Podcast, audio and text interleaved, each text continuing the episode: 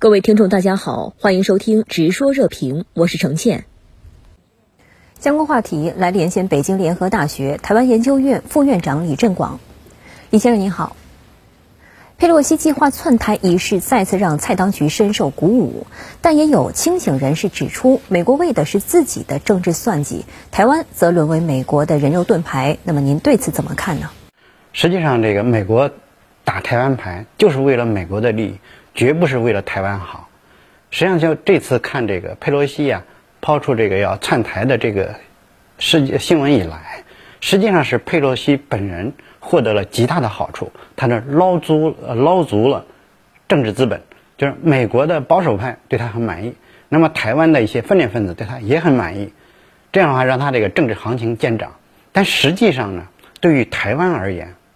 特别是对于台湾当局而言。呃，一方面他他会窃喜，但实际上，他也面临着极大的压力。大陆要在捍卫国家主权方面，那一定会，就是说，呃，用我们最大的力量去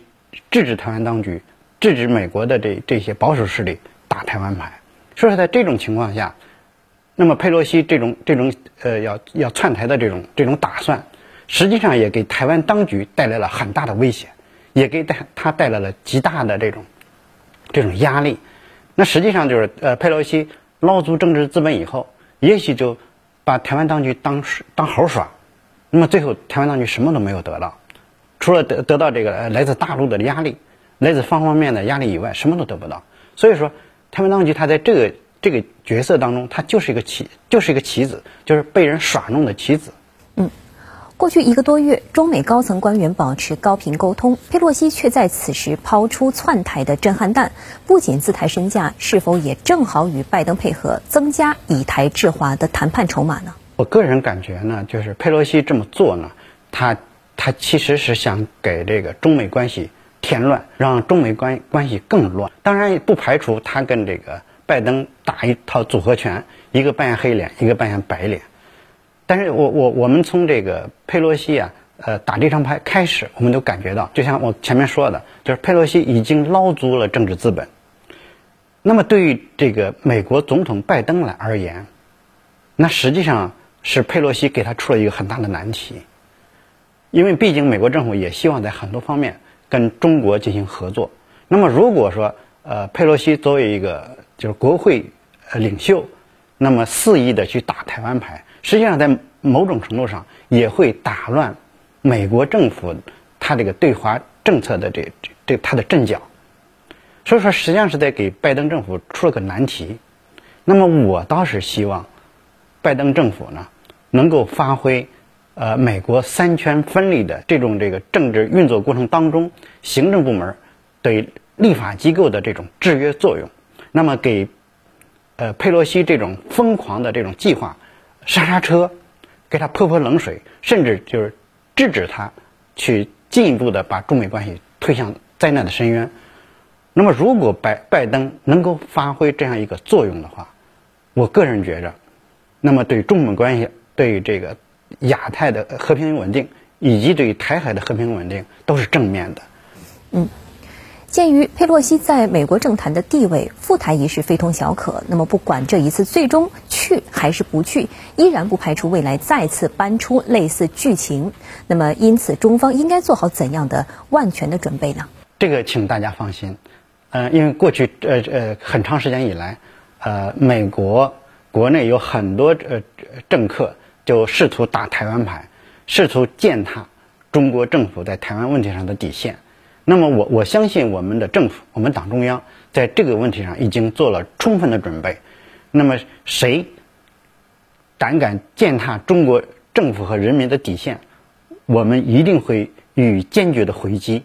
那么无论是这个岛内的这个分裂势力，还是境外的这种干涉势力，在我们这个就是强大的决心面前，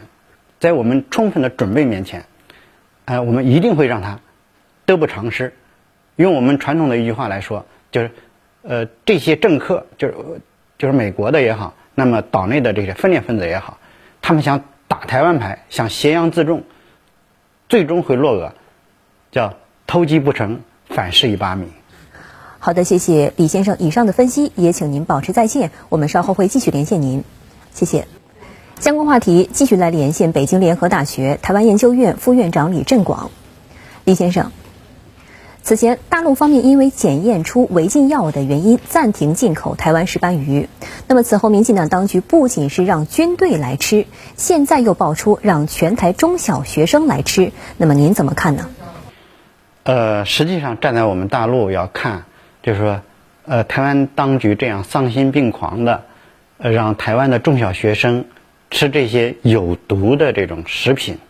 其实我们都已经看不下去了。但是在台湾这个社会里面呢，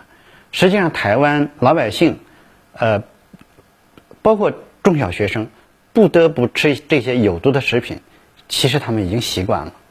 因为大家也知道，前一段时间，那么民进党当局就打开大门。让美国的有美国有毒的牛肉、猪肉大肆进入台湾，包括开放日本的这个